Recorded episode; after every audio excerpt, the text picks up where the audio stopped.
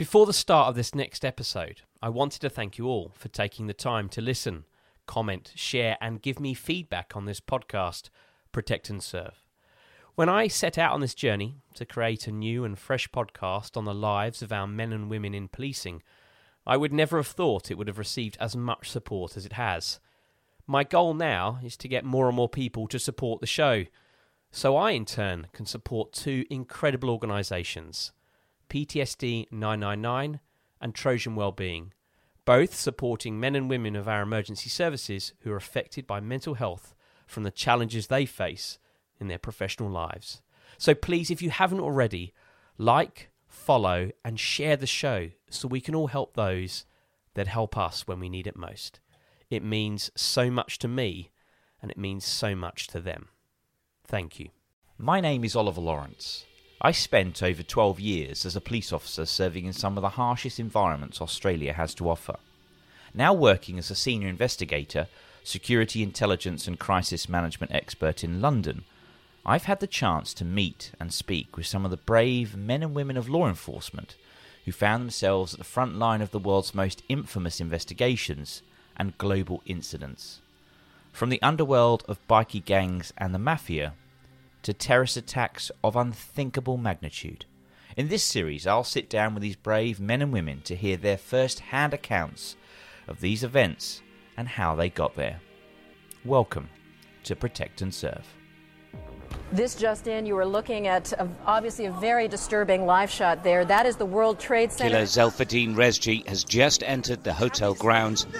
He's looking for targets. The outcome in U.S. District Court today was not good for New Jersey boss Tony Pro Provenzano. Just how seriously the police are taking claims of abuse at the hands of Jimmy Savile came into sharp focus. In the UK, police identifying the suspect who killed two people on London Bridge. Police say they are investigating a suspected connection with a radical Republican organization, the New IRA. Freedom itself was attacked this morning by a faceless coward. And freedom will be defended. Policing across the world provides many challenges, and no more so than in Nepal. Home to the famous city of Kathmandu and the Mount Everest summit, thousands of people from across the world flock to Nepal every year to explore the incredible scenery and mountainous ranges, with some even lucky enough to conquer the summit that is Mount Everest. In this episode of Protect and Serve, we sit down with former Nepalese police commander Durga Kunwar, an officer who has experienced some of the greatest challenges policing has to offer from tackling local terrorism on the front line to being responsible for protecting and advising the Nepalese king and royal family, and then finally, overseeing the rescue mission following the 2015 earthquake tragedy, which resulted in more than 8,000 people losing their lives and towns and villages across Nepal being flattened as a result. Durga Kunwar is an incredible man with stories which illustrate the resilience and courage police officers show and demonstrate day in, day out, regardless of the situation, to ensure they can support people in their most dire moments. All this and more next on Protect and Serve. All right, well, welcome back to another episode of Protect and Serve. You know, throughout this series so far this year, we have been incredibly lucky to speak to some fascinating people. We've explored policing in Australia, we've explored policing in the UK and the US, but today is a really special treat um, because we're exploring policing in Nepal, which is uh, a really fascinating part of the world. And to give some context to how this interview came about, uh, I sat down recently and watched a, an incredible documentary on Netflix, and um, my youngest daughter said that gentleman on that show might come on your podcast, Dad. And I was, you know, I was umming and ahhing, thinking, oh, well, that's quite interesting. From a nine-year-old, I might reach out to this chap. Anyway, lo and behold, I reached out to an incredible man by the name of Durga Kunwar, who is was a Nepalese police officer for many, many years and is now living in the US. And uh, it's an absolute privilege and an honour to have him on the show this evening. So, Durga, welcome onto the podcast. It's uh, lovely to have you on. How are you? Uh, thank you, Oliver. Good evening uh, from this part of the world. In fact, it's 5.30 exactly in US East, uh, Eastern time. Uh, So before we proceed and roll on, I'm very much thankful to you for again taking me back to all those uh, uh, 20 plus glorious years of my law enforcement career, which is, uh, I would say, uh, uh, salt and sweet. Uh, I'm glad that together we are going to dig out some of the interesting stories, some of the accomplishments, some of the challenges that we faced along. Um, so yeah, it's a great opportunity to be to be here again. Yeah, no, fantastic. And you know, the one question I always ask my guests when they first come on um, to the podcast is why did you choose a career in law enforcement? What was that first key decision making process like for you? Uh, well, um, uh, interestingly, I did my school and my college from India, and unfortunately, in India, the law enforcement career is not that lucrative. Uh, it's not that popular as well. So my initial interest was not to join as a law enforcement officer, but when I went back to Nepal, where I was born, uh, my initial interest, to be candid, was to be an army officer. Uh, uh, so my elder brother, who was in the Royal Nepalese Army, then he actually persuaded me to go to the law enforcement officer. Uh, uh, I don't know why, but I was a little bit skeptical initially. but later on, I decided, okay, let's go on, let's give a shot. so I don't have any specific reason as of to recall. I mean, why I joined as a law enforcement officer, but since I joined, I have never repented in my entire life uh, that I spent more than 20 years to be a law enforcement officer. Trust me on that. So, a, a, very good question that we, we like to ask is that often in different parts of the world, family takes a different view to when someone becomes a police officer. What was the support like and the feeling amongst friends and family when you told them all that you were going to be pursuing this career in policing? Uh, well, uh, my elder brother was very happy. Uh, uh likewise, my mom and dad, uh, uh, because my whole family they actually come from the uniform background. So actually, I was the one who actually joined as a law enforcement officer. Rest of others, my grandfather, my great grandfather, my father, my uncle, and my elder brother, they actually joined the army. so I was the first in my sibling, uh, I would rather say, that who joined a law enforcement officer. So being in as a uniform officer did bring them a lot of uh, pride. Uh, uh, I, I, would say they would have preferred me to go as an army officer, but uh, mm-hmm. when I joined uh, as a police officer in Nepal Police, uh, I don't remember anytime they have lamented or or they have uh, you know, said that, oh, you know, you would have chosen some other job rather than going as a police officer. So, yeah, they were proud, uh, I must say. So, you know, this is uh, you know, this podcast goes out across the world, and and it's listened to by many, many, many people from different backgrounds. And and for those that are unfamiliar with Nepal, tell us about Nepal as a region, as a country, and as, as the culture and the and and the differences between, for instance, the UK and Nepal and other and other societies. Uh, right. I mean, uh, yeah. I mean, I uh, I I was very surprised when I came to US and uh, when most of the people used to ask me, "Where are you from?" and uh, I used to, I'm, I'm I'm from Nepal, and most of the people, most of the folks, they would say, "Whoa, where is it?" I mean, what is Nepal? Uh, so unfortunately, the most of the people in this part of the world, uh, they they hardly know anything about Nepal. But Nepal is a fabulous country. Although it's a very small country, a mountainous country which is wedged between uh, gigantic India and China. Uh, we have a diverse uh, topography. Uh, it, it, it, goes down to 67 meters uh, down south, which is close to India, to 884, 8.86 meters, which is Mount Everest, uh, which is actually in Nepal. Um, exceptionally within the 200 kilometers of horizontal if you go from east to west that is actually 200 roughly 200 kilometers uh, uh, but you can get the, the, the, the, variety of climates that ranges or varies from subtropical uh, in the south to polar forest in the north. Uh, so it's one of the beautiful country. countries. One of the major resources is uh, tourism. A lot of people all around the world, they actually visit Nepal. Um, you know, especially if you are interested in in uh, in in adventurous sports, uh, trekking, uh, alpine mountaineering, all those kind of things yeah, so Nepal is one of the most beautiful countries. It's, it's, it's not uh, it's not uh, that rich uh, when you come to the economic point of view, but when you come to the culturally diversity, uh, uh, geography. Uh, I mean, yeah, it's one of the richest countries in the world. I, I would encourage everyone to go to Nepal at, at least once in a lifetime. Uh, yeah, it's, it's, it's one of the beautiful countries in the world. I must say, so, Oliver. So, so one of the key features of Nepal is obviously Kathmandu, and obviously near Kathmandu is obviously the famous Mount Everest. So, would I be right in saying that most of the people that would visit Nepal ordinarily are those seeking to reach the summit of Mount Everest via Kathmandu? And, and what is Kathmandu like as a as an area?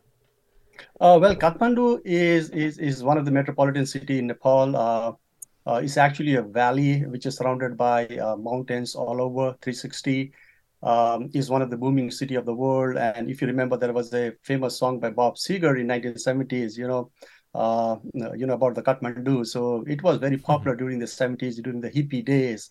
Uh, uh, is the city of temple, uh, and I would say it's not a city. It's, it's, it's kind of a cultural, uh, you know, hobnob where where you would find a home away from the home.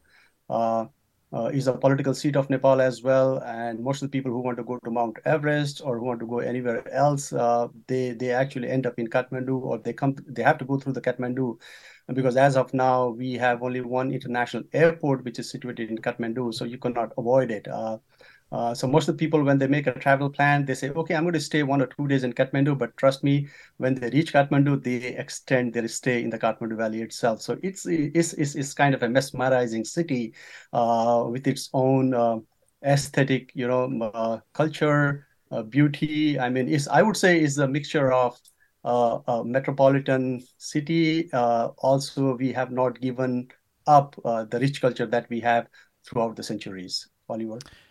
So, talk us through. So, you joined the Nepal police in 1995 as a police inspector.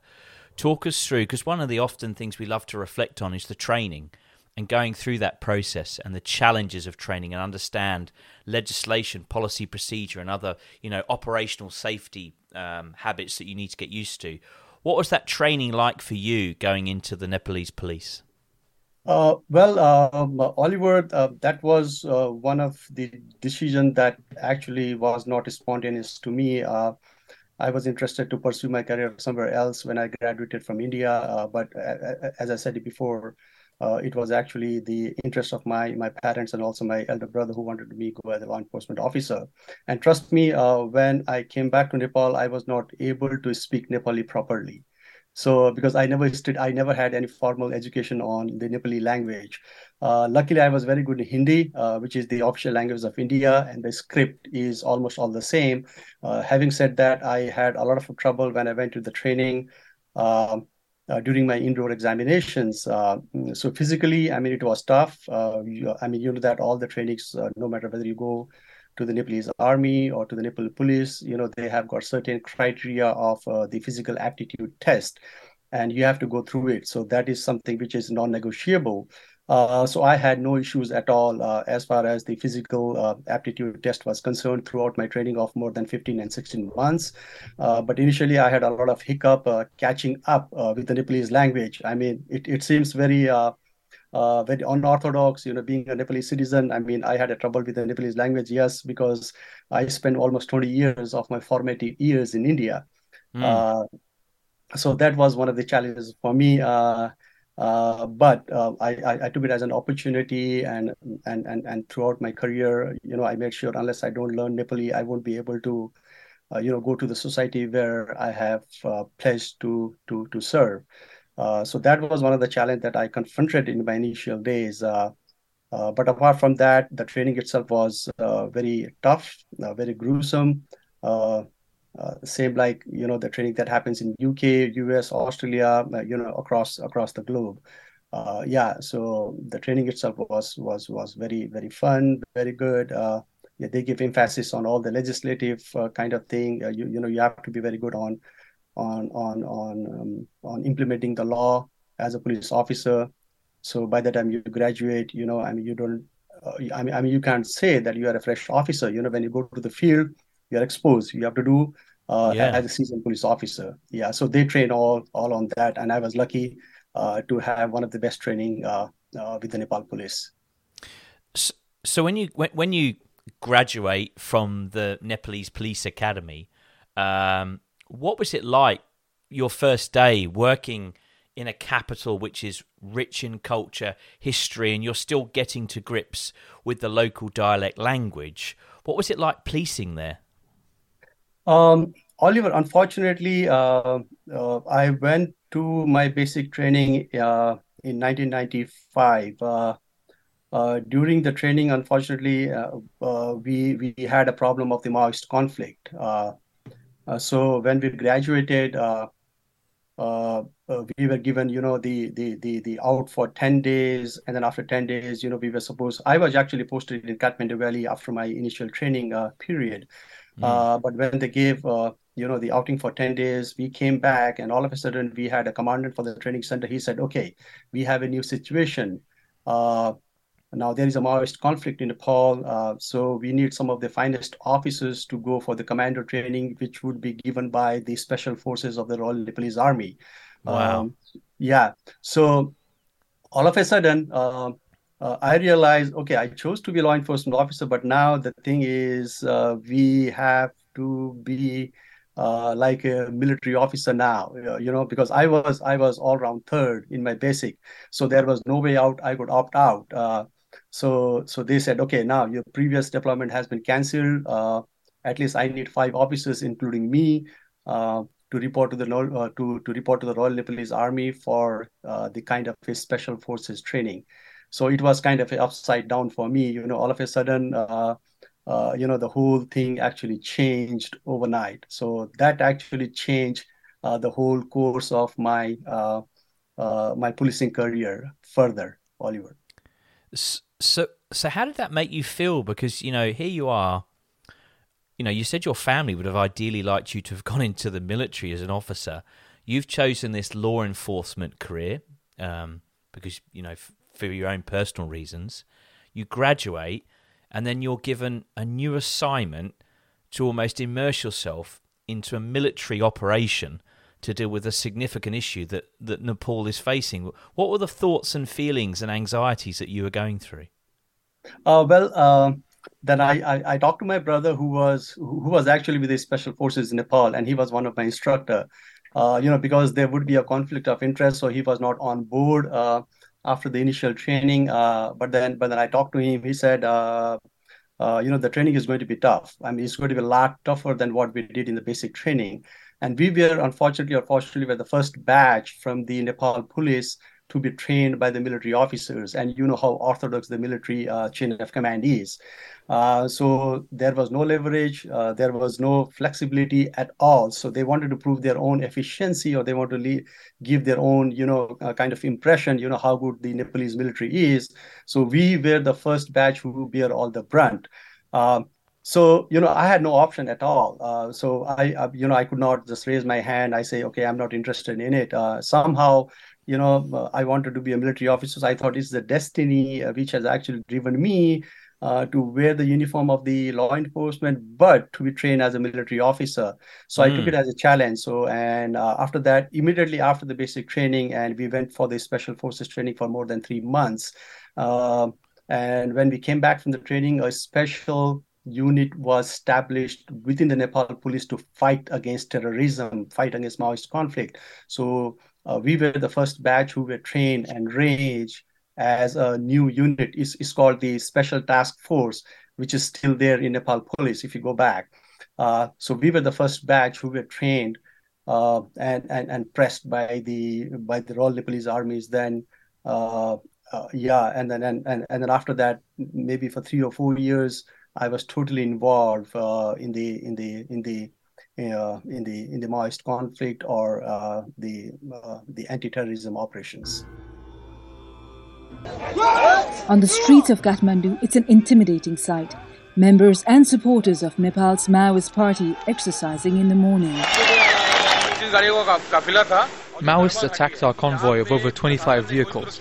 The rebels surrounded us. Police say a landmine exploded, hitting one of the vehicles in the convoy before as many as 200 rebels opened fire. So tell us about that conflict, the, the, the Maoist insurgency. You know, for our, for our viewers who may not be familiar with it, what was it? Where did it come from? And, and importantly, how did you deal with it?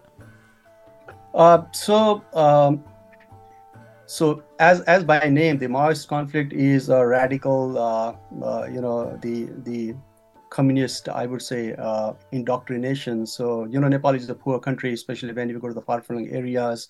Mm. There is a lot of disparity. There is unemployment, and then uh, in in our culture, uh, you know, uh, there is a, you know a kind of segregation on the basis of on the on the basis of uh, your religion you know there is a touchability and untouchability caste so most of the people who were who were in the lower rung of their own uh, uh, own uh, religion you know they, they they they felt that they are not in the in the uh, in the mainstream line of the Nepalese development policies and all. So actually, that made a kind of inalienation to the local population, uh, which was mm-hmm. that sentiment was captured by by the Maoist communists, you know, and then uh, and then they raised, uh, uh, uh, you know, kind of a revolution, the armed conflict in the far-flung areas. Uh, so they wanted to establish absolutely communist regime in all over Nepal. If you remember, uh, we had the monarchy, the the democratic monarchy in Nepal with the multi-party system. so they said that we don't want this system. We want to replace the democratic multi-party system with the absolute communist system in Nepal. So that was their political agenda. Uh, and uh, there is armed conflict against uh, the government.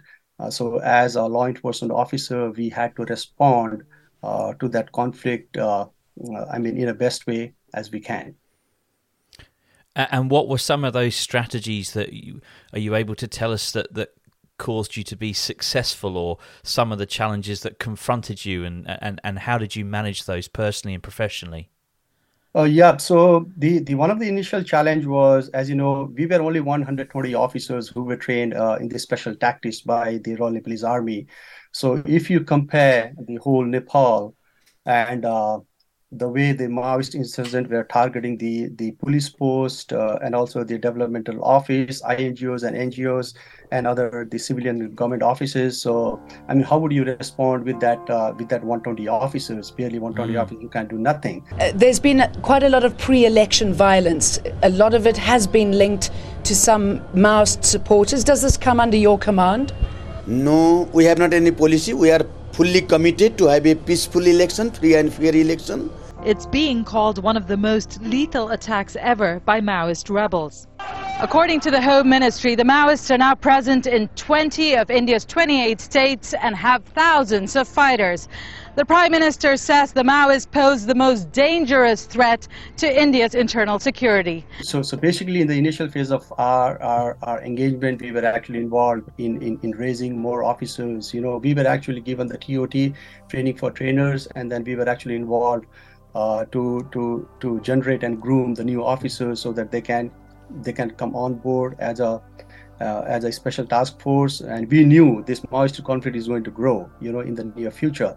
The way they were expanding the way uh, you know they were moving ahead. And we knew there would be a problem initially uh, that has to be confronted by the nepal police. And you know the nepal police were not prepared at all uh, except we were.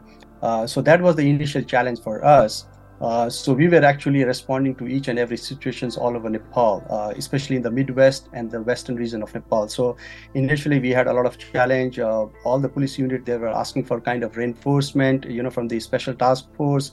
Uh, uh, we were not able to respond to each and every situation, you know, because of the paucity of the resources and the manpower.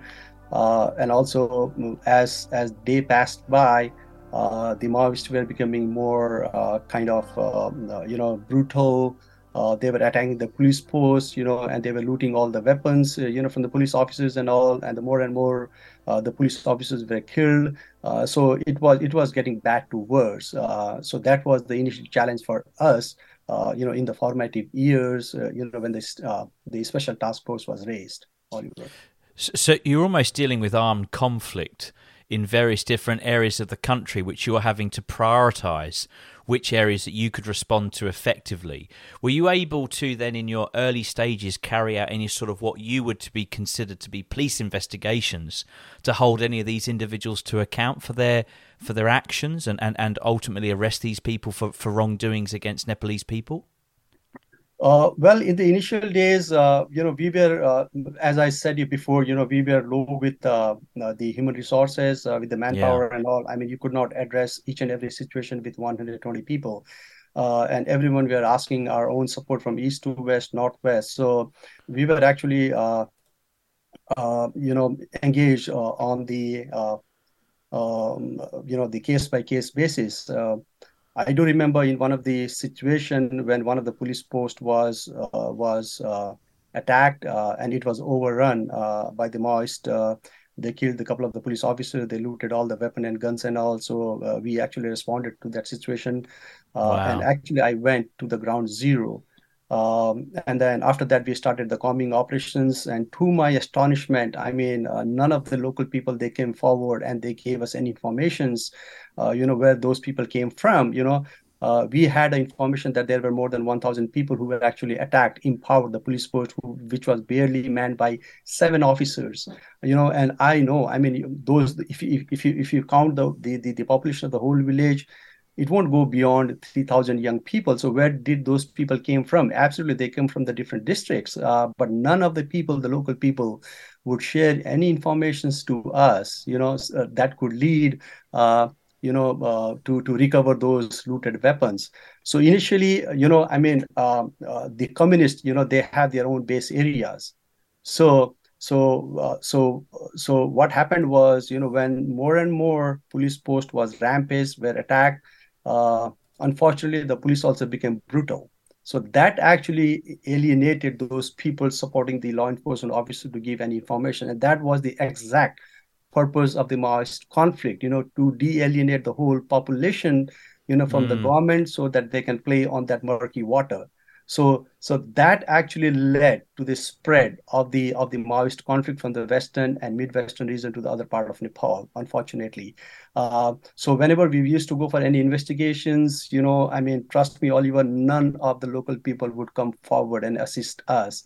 You know, and we also had uh, the continuous, you know, kind of a threat to be attacked on us as well. You know, so we were actually sandwiched between uh, the government order, you know, to make uh, successful investigations, but at the same time, we were also sandwiched between, uh, you know, I mean, you you never know where those people will come from, and and you would be under attack as well. So the initial uh, days uh, were very tough. trust yeah. me, I mean, especially when the law enforcement officer they were cladded like uh, you know the the the the commandos you know i mean they would hardly differentiate whether they are the police officer or the military officers you know uh, and they would be very hostile on us as well. Uh, so when they fail to give us any kind of information the some of the troops or some of the officers you know would go for the third degree method you know to extract the informations. So that actually led the further de-alienation of the local population from the government you know and that was one of the reasons when i recall uh, why the Maoist conflict actually spread all over Nepal like a wildfire. It seems to me that the, the primary objective really was to destabilize the government by influencing local people to turn against and not support local government officials or government officials in any sort of position so that ultimately they could influence their cause and, and, and be successful in ultimately what they wanted to achieve. And I must I must imagine that must have been quite a not a, I suppose quite a scary period of time for you in terms of what you were setting out to do. Was there any moment in your career in those early stages where you were concerned for your own safety in the role that you were carrying out? Absolutely, Oliver. Throughout throughout my career, you know, uh, uh, I mean, I mean, there was a looming threat uh, to your own life as well. I'm, I'm, I'm talking about the days when we didn't had any any cell phones, you know, uh, and and I'm, I'm I'm talking about a country uh, where more than 80% of its landscape is is mountainous and and and and hilly regions you know. So there are many areas where uh, you know there is no communication at all. Even your radio would not work. Uh, you see you're on your own you know kind of uh, as if as if you have been airlifted and you have dropped in the amazon jungle and they said okay now now is all yours. No enforcement no mm. nothing that was the exact situation that we went through actually and wow. then uh, yeah, so so we were supposed to survive. Uh, it's called uh, the the survival of the land. So we were actually basically on our own. And if you talk about the weapon, I'm telling you, it was 303, the Lee Enfield 303, the the World War First. Uh, you know the you know the weapon which was totally obsolete you know, for us uh, to fight against the Maoist terrorists. Um, so yeah, it was a huge challenge for us, you know, and and and and and and especially the one thing that worked initially was, you know, the Maoist uh, combatant. They came to know, you know, there's a special forces in the Nepal police as well who is trained by the military. So in the initial phase of our engagement, they didn't come to the contact you know so they used to have evasive tactics so that they can avoid us. Uh, but gradually what they did was you know they built up a base areas where they had their own proxy government you know so they would uh, exactly what you said. So their main aim was to destabilize you know the government um, you know machinery uh, from the rural areas and then they could establish their own uh, they, they, they used to call it the people's government uh, they had their own uh, law enforcement officer. They had their own, uh, you know, the kangaroo court. Uh, they would confiscate uh, all the, the the private property and the land uh, of, you know, the kind of the local people. So it was a kind of, you know, a class conflict. you know, so it was, and and and and there were people who were actually supporting the, the Maoists, not to not not not the the law enforcement officers who were actually there uh, to safeguard them from the Maoist, uh, you know, insurgency. So yeah, it was really tough. It was really tough. This is where the wounded from the attack on the convoy were brought. It's reported that a landmine was detonated under one of their vehicles and then they were fired upon. This is the second time in just over a week that Maoist rebels have been involved in a shootout. Eight days ago, the rebels attacked a security force convoy in the same area. And after this, sort of during this period, you you took on this role as the um, aide de camp to His Majesty the King of Nepal. Quite an incredible role to take on. Tell us what led you into that direction of policing and, and, and what it must have been like working as a senior advisor to the, His Majesty the King of Nepal. Yeah, that that that actually happened when I came back uh, from a brief stint uh, as a tactical commander, uh, where I spent more than a year and a half uh, fighting with the Maoist insurgency.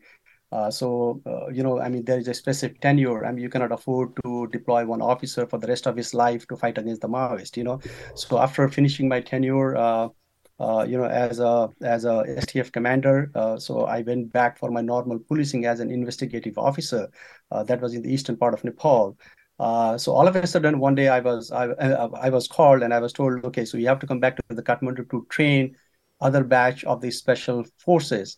Uh, so I came back to Kathmandu and actually I was in the training center and I had spent about a month as a, as a trainer. And all of a sudden in the evening, one day I, I got a call from the headquarters and, and, and they, they told me that I have been selected as a ADC uh, to the His Majesty King.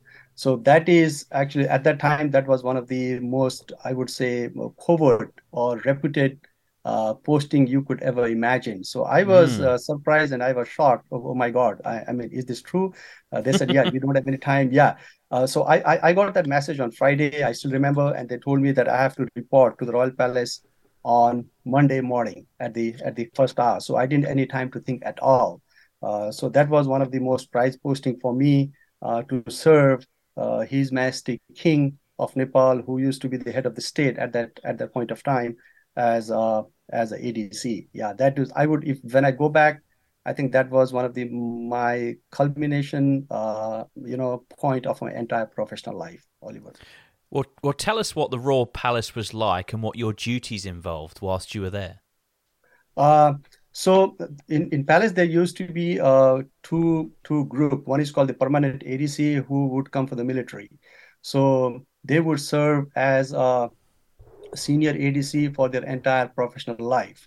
And there were other bunch who would call the junior ADC like me, so who would come from the Nepal police and also from the Nepal army, and they serve for two years, and they will go back to their own respective unit. Uh, so our job I mean, as usual, um, as it happens in UK or, or, or any other country, our job was to provide the residential security to his master king and also uh, give a close protection security uh, when his master king or the or the royal family, uh, you know, used to have overseas visit or or the domestic visit. So our primary job was to give a close protection, uh, all round close close protection uh, to his master king and the royal family members. And and what sort of training had you done in that sort of close protection role? Because I'm assuming is that as the ADC is also a close protection officer, you were with the king for a lot of, for for long parts of the days when he was traveling, when he was going to meet other uh, uh, sovereigns around the world. What was that travel like? Was there was there a lot of it involved?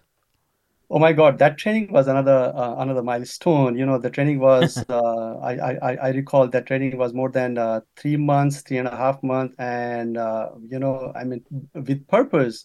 Uh, every year, that training happens during the time of winter, and the winter in the Kathmandu is really harsh. Trust me, it's really harsh.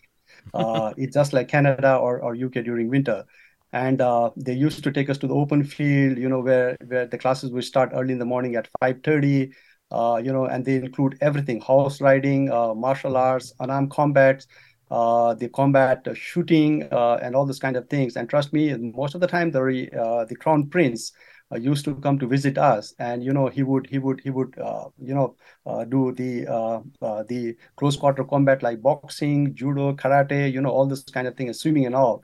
Yeah, the training itself was very tough, and then you have to qualify in the training, Oliver. I mean, it's not that you are selected as an ADC, but again, provided uh, you have to qualify in that training. Unless you don't qualify, they send you back.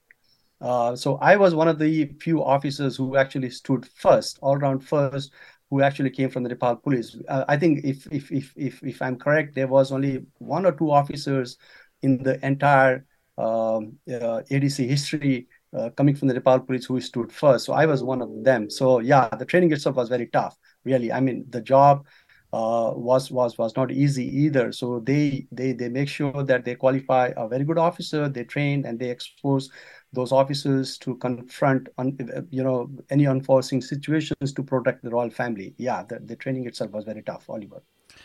You're listening to part one of my chat with former Nepalese police commander Durga Kunwar. In part two, Durga talks us through the enormous challenges he faced in responding to the earthquake of 2015 and his management of rescue teams fighting to save the lives of people trapped right across Kathmandu and Mount Everest.